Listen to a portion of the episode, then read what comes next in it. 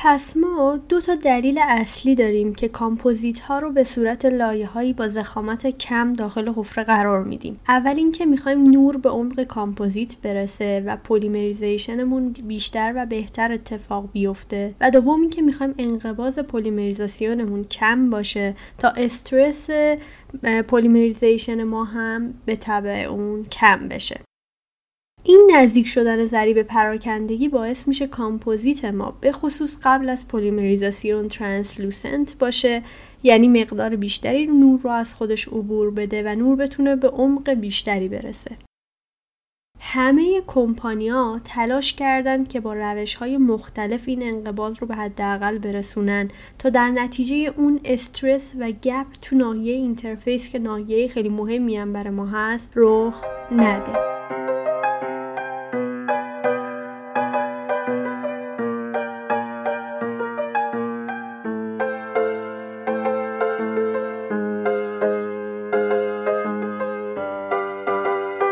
سلام. من کیانا شکفته هستم و این بیستمین اپیزود از پادکست مارتنزیت و چهارمین اپیزود از فصل دوم پادکست هست که در تیر ماه 1400 ضبط شده. تو پادکست مارتنزیت من هر ماه در مورد یکی از مواد دندون پزشکی اطلاعات کامل و ترجیحاً بالینی میدم تا فارغ از اینکه شما چقدر در موردش اطلاعات داشتین بتونید بهتر ماده دلخواهتون رو انتخاب کنین و با اون کار کنین تا در نهایت هر کدوم از ما بتونیم دندان پزشک بهتری باشیم. موضوع این اپیزود در مورد کامپوزیت های bulk fill هست. اگر دوست دارید در مورد این کامپوزیت ها بیشتر بدونید پس لطفا با من همراه باشید.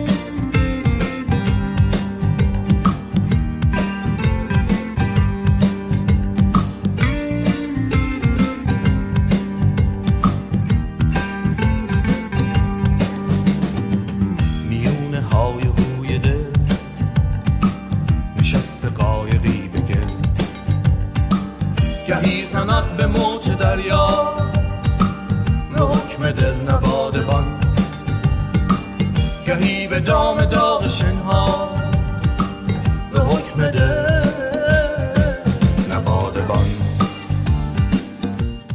اولین سوالی که پیش میاد این هست که کامپوزیت bulk fill اصلا چی هست و اصلا چرا کامپوزیت های bulk fill معرفی شدن؟ از قدیم کامپوزیت ها تو ترمیم قدامی و زیبایی خب خیلی کاربرد داشتن. اما امروزه استفاده از کامپوزیت ها تو دندان های خلفی هم به خاطر ملاحظات زیبایی و همینطور بهبود خصوصیات کامپوزیت ها نسبت به قبل افزایش پیدا کرده. اگه یادتون باشه تو اپیزودهای قبل گفتیم کامپوزیت ها از یه ماتریکس رزینی تشکیل شده بودند که در اثر برخورد نور و پلیمریزاسیون این ماتریکس یعنی همون اتصال مونومرها به هم اون کامپوزیتمون از حالت خمیری در می اومد و به اصطلاح سفت می شد همینطور تو لابلای این ماتریکس رزینی گفتیم مقدار زیادی فیلرهای مختلف وجود داره. از اونجایی که با برخورد نور به کامپوزیت مقدار زیادی از نور توسط این فیلرها بازتاب می‌کنه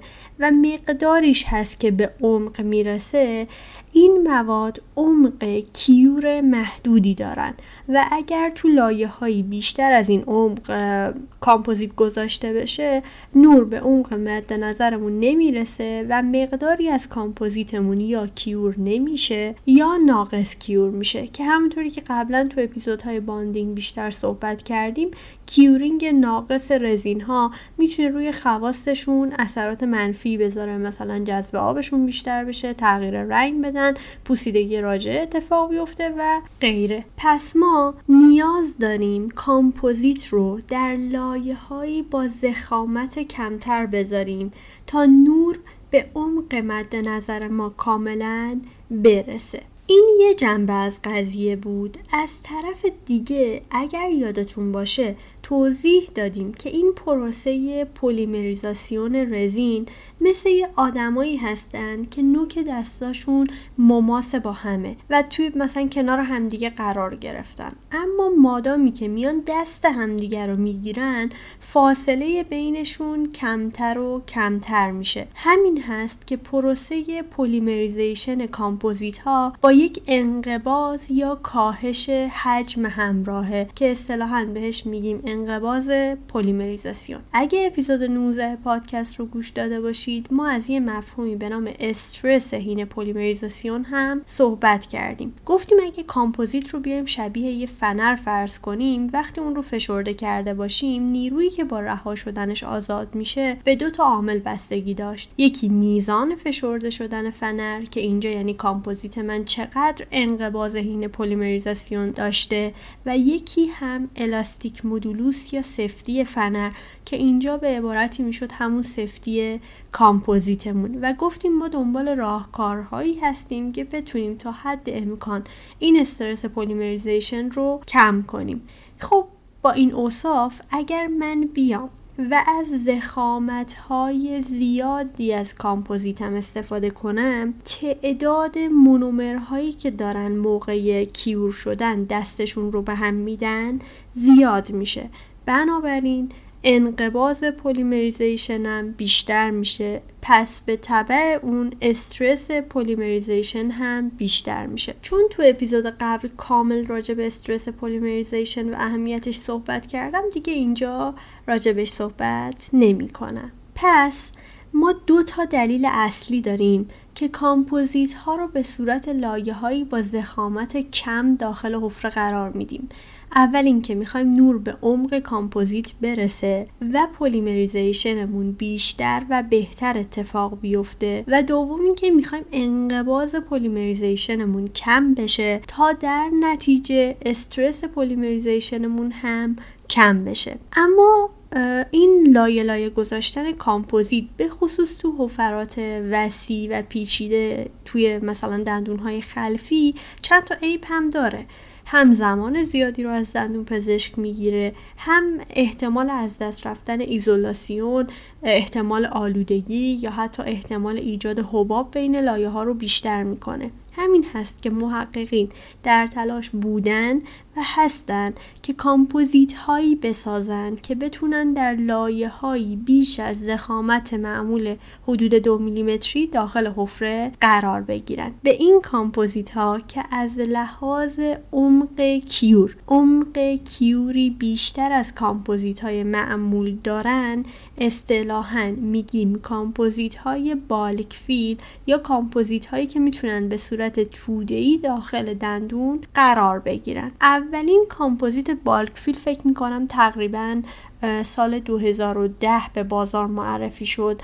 توسط شرکت Dentsply به عنوان SureFil SDR و بعد شرکت های دیگه به ترتیب کامپوزیت های bulk fill شون رو معرفی کردن. به طوری که الان توی بازار تقریبا هر برند مطرحی یک نوع کامپوزیت bulk fill هم داخل انواع کامپوزیت هاش وجود داره. اما خب سوالی که پیش میاد احتمالا اینه که چی میشه که یه کامپوزیتی اصلا bulk fill میشه و کامپوزیت های دیگه bulk fill نیستن. با من همراه باشید تا در این مورد بیشتر با هم صحبت کنیم.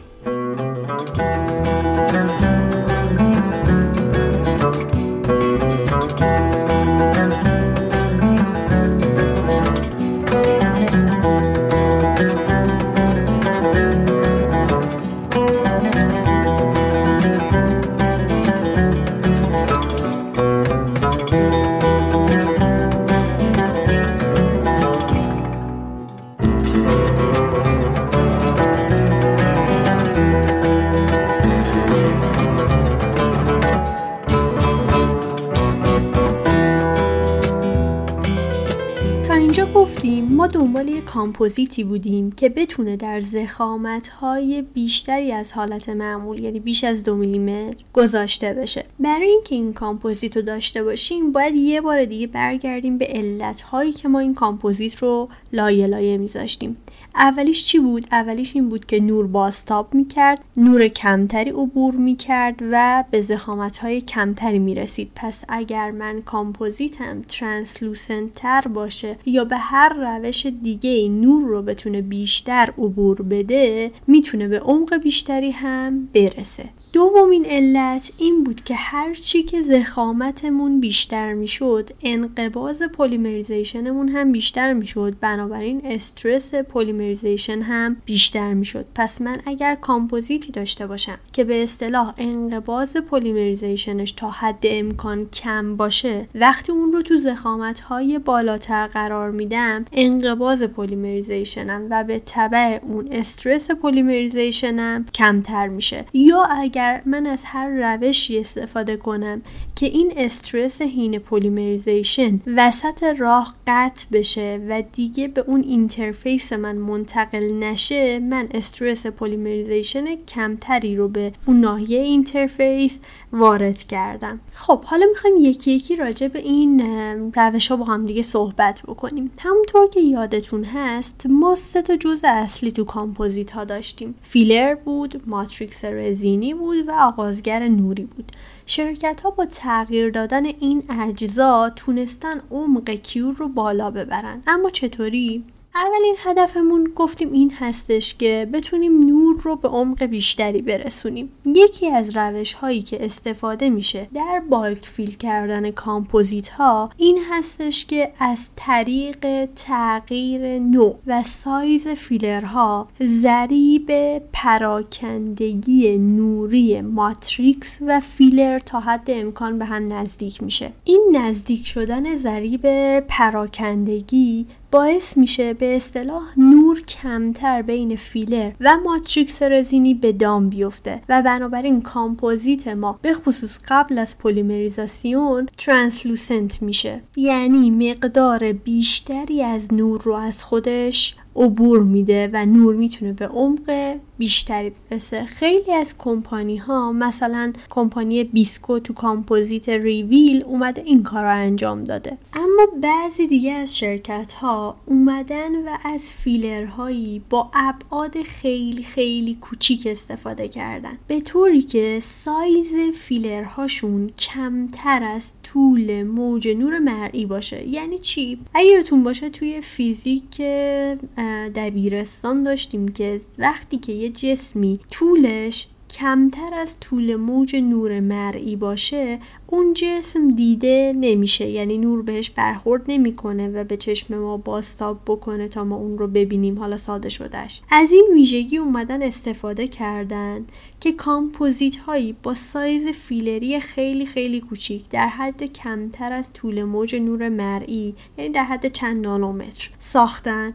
با این کار بازتاب نور بین رزین و فیلر رو به حداقل رسوندن و نور می‌تونه تا عمق بسیار بیشتری نفوذ بکنه. مثلا کمپانی Kerr فکر کنم تو کامپوزیت SonicFill یکی از کارهایی که انجام داده این هستش. اما باز بعضی از شرکت های دیگه دقیقا برعکس اومدن از فیلرهای خیلی بزرگ استفاده کردن. چرا؟ اومدن اینجوری فکر کردن. گفتن که خب اگر من از فیلرهای خیلی بزرگ استفاده بکنم مرز بین فیلر و ماتریکس رزینیم رو دارم کم می‌کنم. یعنی من توی مساحتی اگر هزار تا فیلر ریخته باشم این مرز اینها خیلی زیاده با هم دیگه. اما اگه توی این مساحت دو تا فیلر گنده گذاشته باشم مرز اینا با هم دیگه کمتر میشه. بنابراین شکست نور بین فیلر و matrix من کمتر اتفاق میفته. پس مقدار کمتری نور منعکس میشه و مقدار بیشتری عبور می‌کنه. یا بهتره بگم که نور کمتری به اصطلاح به دام میفته مثلا کمپانی VOCO توی کامپوزیت های bulk fill ش اومده از این روش استفاده کرده.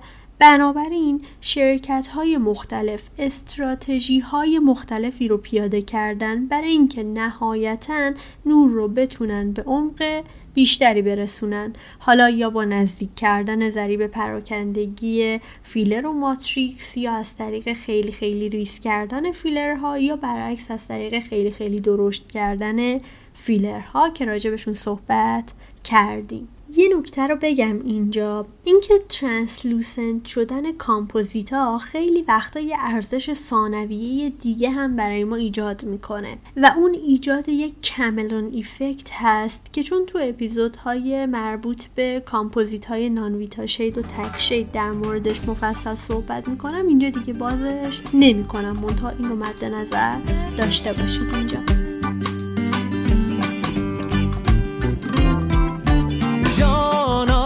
تو قرص ماه روشنی. ما را دگر صدا نمی‌زنی. عمرم به پای تو فدا شده فکری. به حال ما نمی کنی جانا تو قرص ماه روشنی. ما را دگر صدا نمی‌زنی. عمرم به پای تو فدا شده فکری.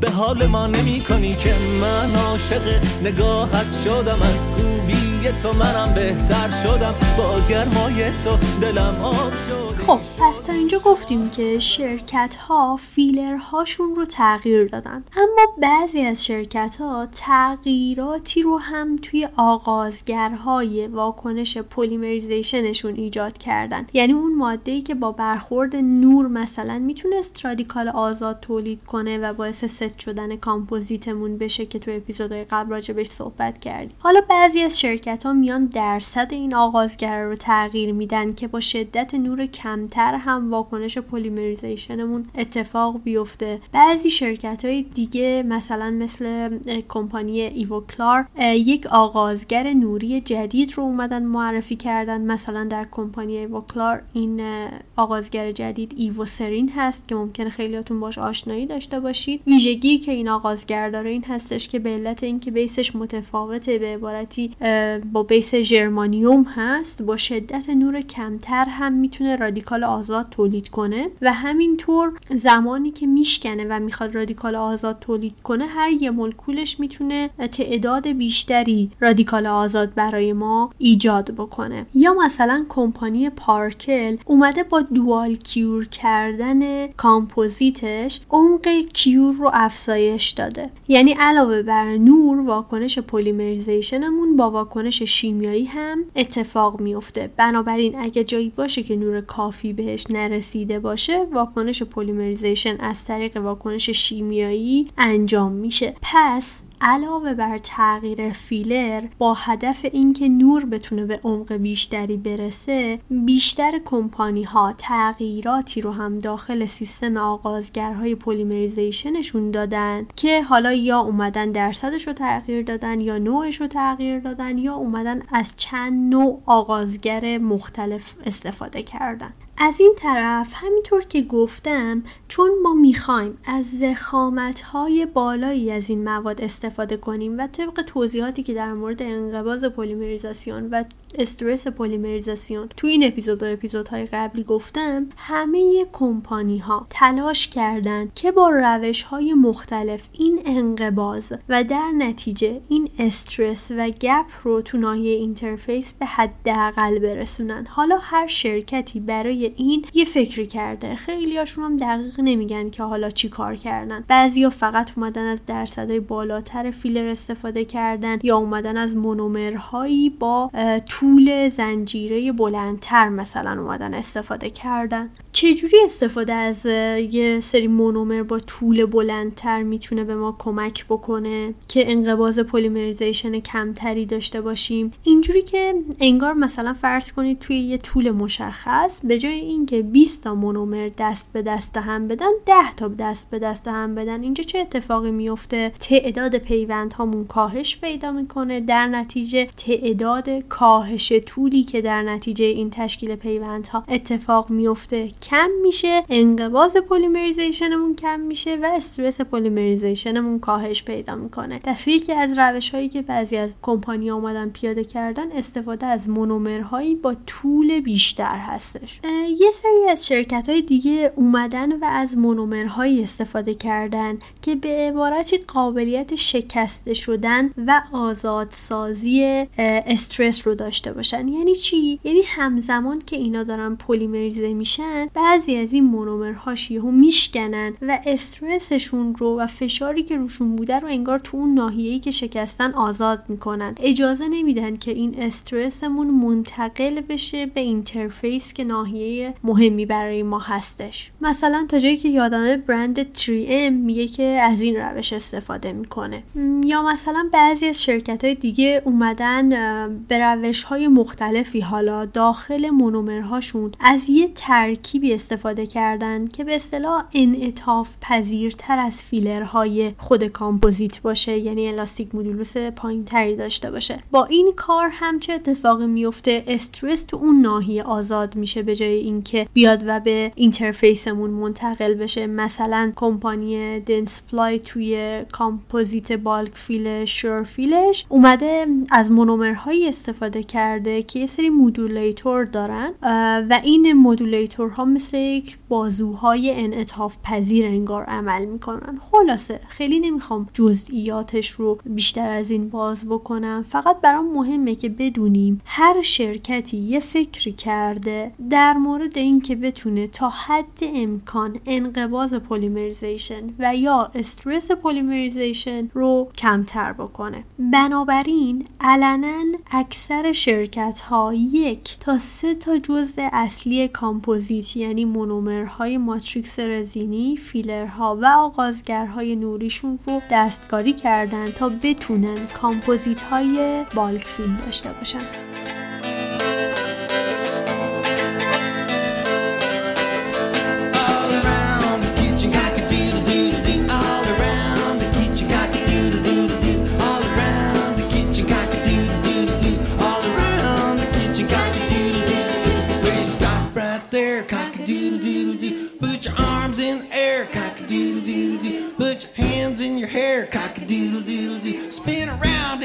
com caca.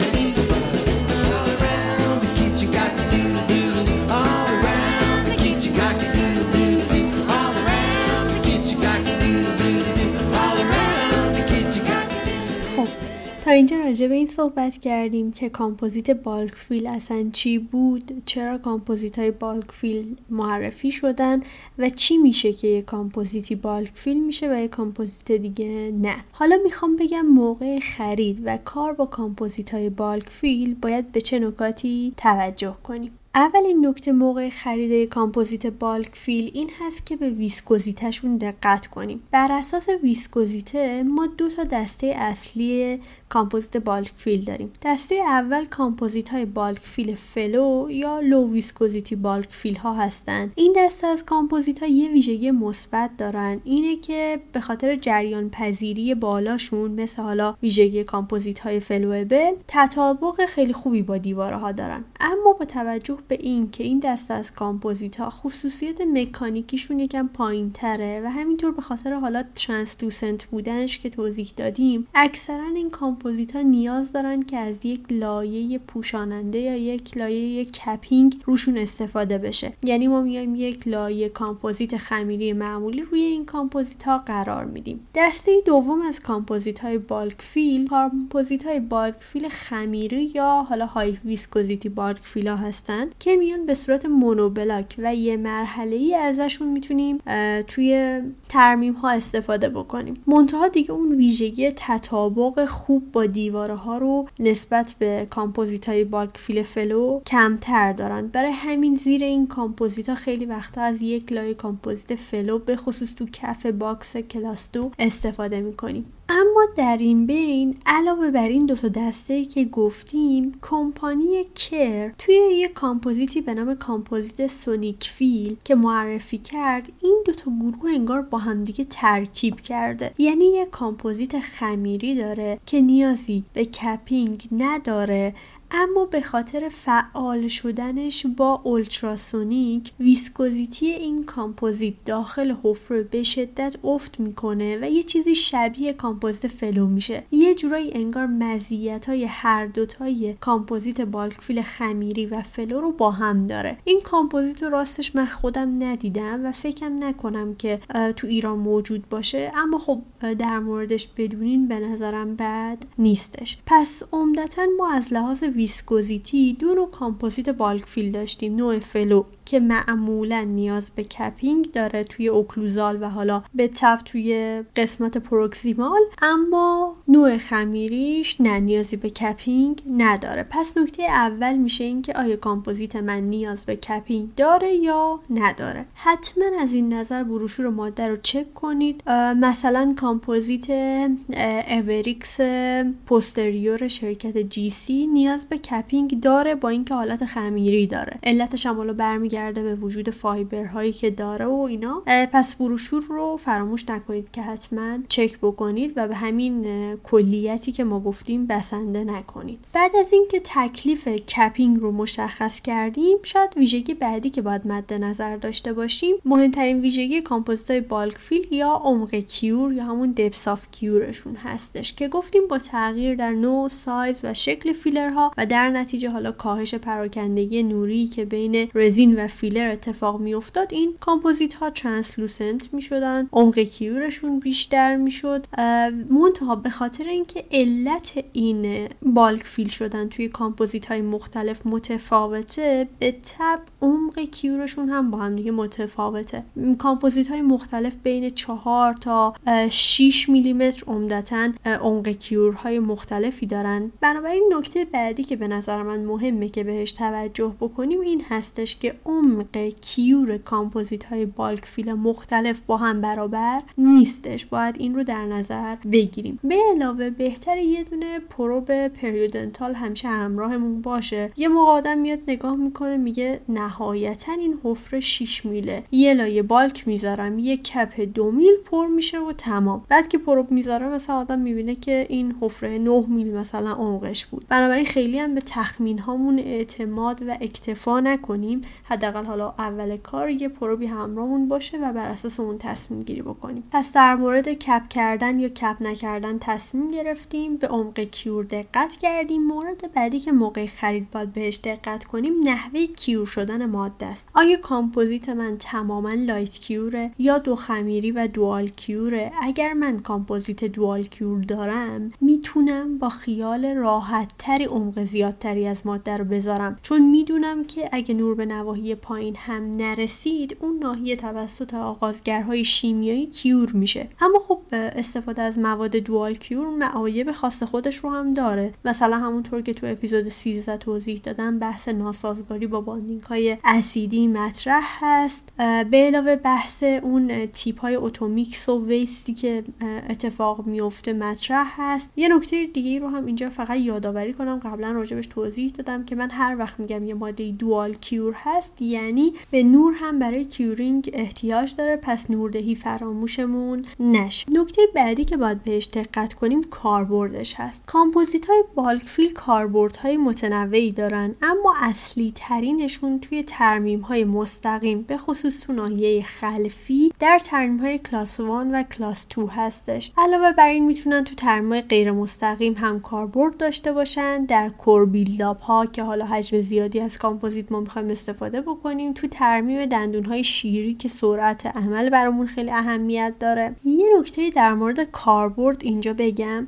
در مورد کاربرد در نواحی زیبایی باید توجه کنیم که هرچند این translucency ه که گفتیم با واکنش polymerization کاهش پیدا می‌کنه و میزان این translucent بودن تو برندهای مختلف با هم دیگه متفاوت هست. بعضی از شرکت ها روی این موضوع کار کردن. اما کلا then ویژگی های نوری این کامپوزیت ها جوری هستش که کاربردش رو برای نواحی زیبایی به نسبت محدود کرده و بیشتر از این کامپوزیت ها ما تو ترمیم های خلفی استفاده می کنیم که حالا حجم بالایی از کامپوزیت نیاز هست و یا با استفاده از این کامپوزیت ها می‌تونیم زمان ترمیم کردنمون رو حتی مثلا به نصف زمان کامپوزیت معمول کاهش بدیم. بنابراین باید توجه کنیم که هدفمون از خرید این کامپوزیت یه هدف معقولی باشه. نخوایم یه کامپوزیت bulk fill با قیمت حالا بالا خریدیم همه کارامون رو انجام بده. یه ترمیم مثلا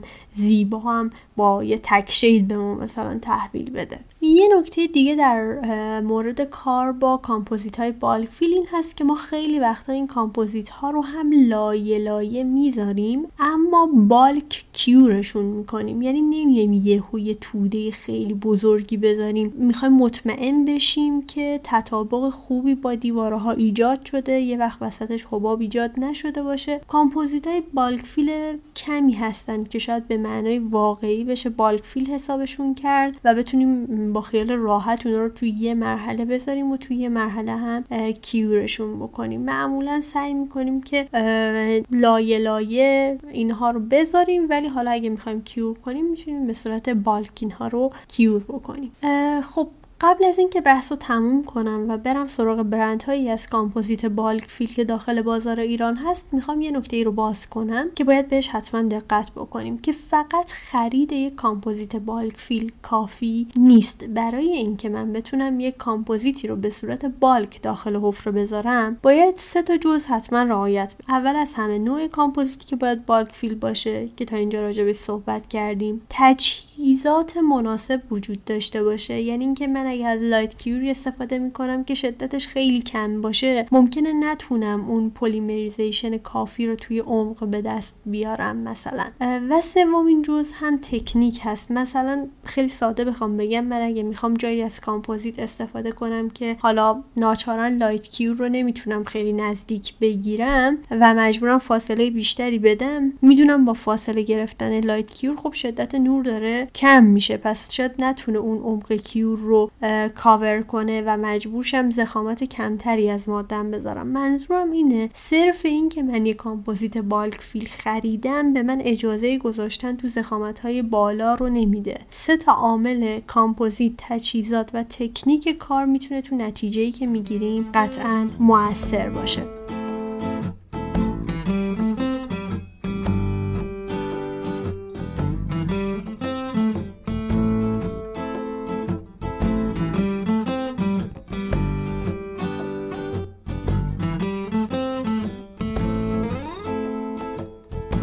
خوش خرامان می روی ای جان جان بیمن مرو ای حیات دوستان در بوستان بیمن مرو ای فلک بیمن مگر وی غمر بیمن متا ای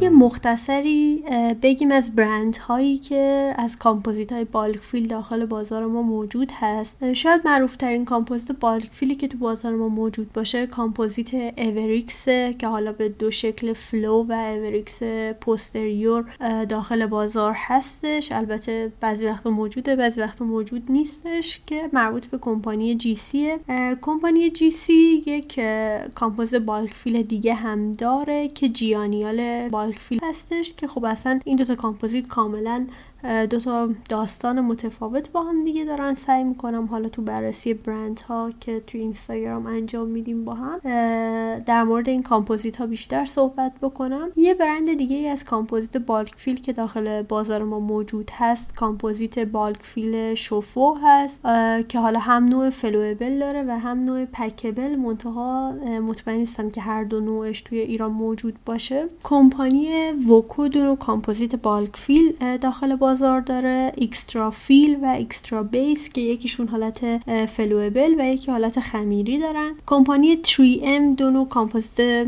bulk fill داخل بازار داره. یکی Filtek flowable و Filtek One bulk fill کمپانی Ivoclar دو نوع کامپوزیت bulk fill داره داخل بازار. یکی Tetric EvoCeram bulk fill هست و یکی هم Tetric EvoFlow اگه اشتباه نکنم.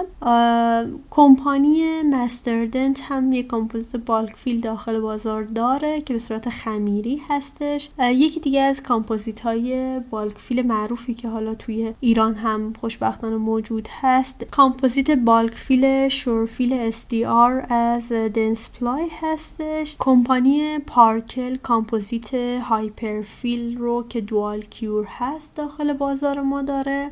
کمپانی FGM دو مدل کامپوزیت کامپوزیت flowable و خمیری bulk fill داخل بازار داره. کمپانی Tokuyama هم فکر می‌کنم یه کامپوزیت خمیری bulk fill داخل بازار موجود داشته باشه. البته حالا این که همه اینا در حال حاضر موجود باشن مطمئن نیستم ولی تو بازار ما دیده میشن هر چند وقت یک بار این کامپوزیت ها خب تو این اپیزود راجع به کامپوزیت های bulk fill با هم صحبت کردیم. اینکه کامپوزیت های bulk fill چی بودن چی میشه که یه کامپوزیتی bulk fill میشه از لحاظ ساختاری و از لحاظ کاربردی کامپوزیت های bulk fill چه تفاوتهایی با هم دیگه دارن و در مورد برند های کامپوزیت bulk fill که داخل بازار هست هم مختصر با هم صحبت کردیم. خب امیدوارم این پادکست تا اینجای کار به دردتون خورده باشه. تو اپیزودهای بعدی در مورد کامپوزیت های core build-up کامپوزیت های تک shade و non Vita shade کامپوزیت های خلفی و لابراتواری انتخاب کامپوزیت و اینا کلی اپیزود خوب داریم. پس اگه دوست دارید در مورد کامپوزیت ها بیشتر بدونید تو ادامه این پادکست ها هم همراه من باشید. بهترین حمایت حمایتتون از من این هستش که پادکست رو به دوستان و همکارانتون معرفی کنید. مارتنزیت رو تو شبکه های اجتماعی مثل تلگرام، اینستاگرام و توییتر می‌تونید دنبال کنید.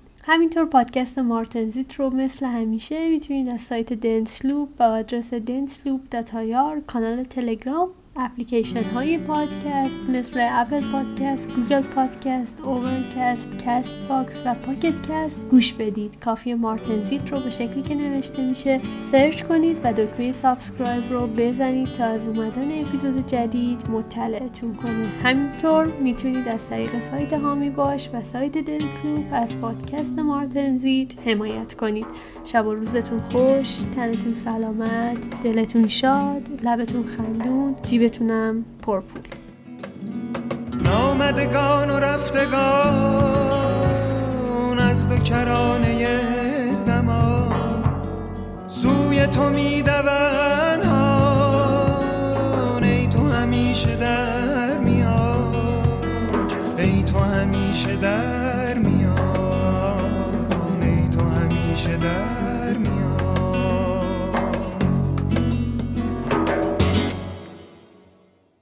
هرچه به گرد خیشتن می نگرم در این چمن. آینه زمیر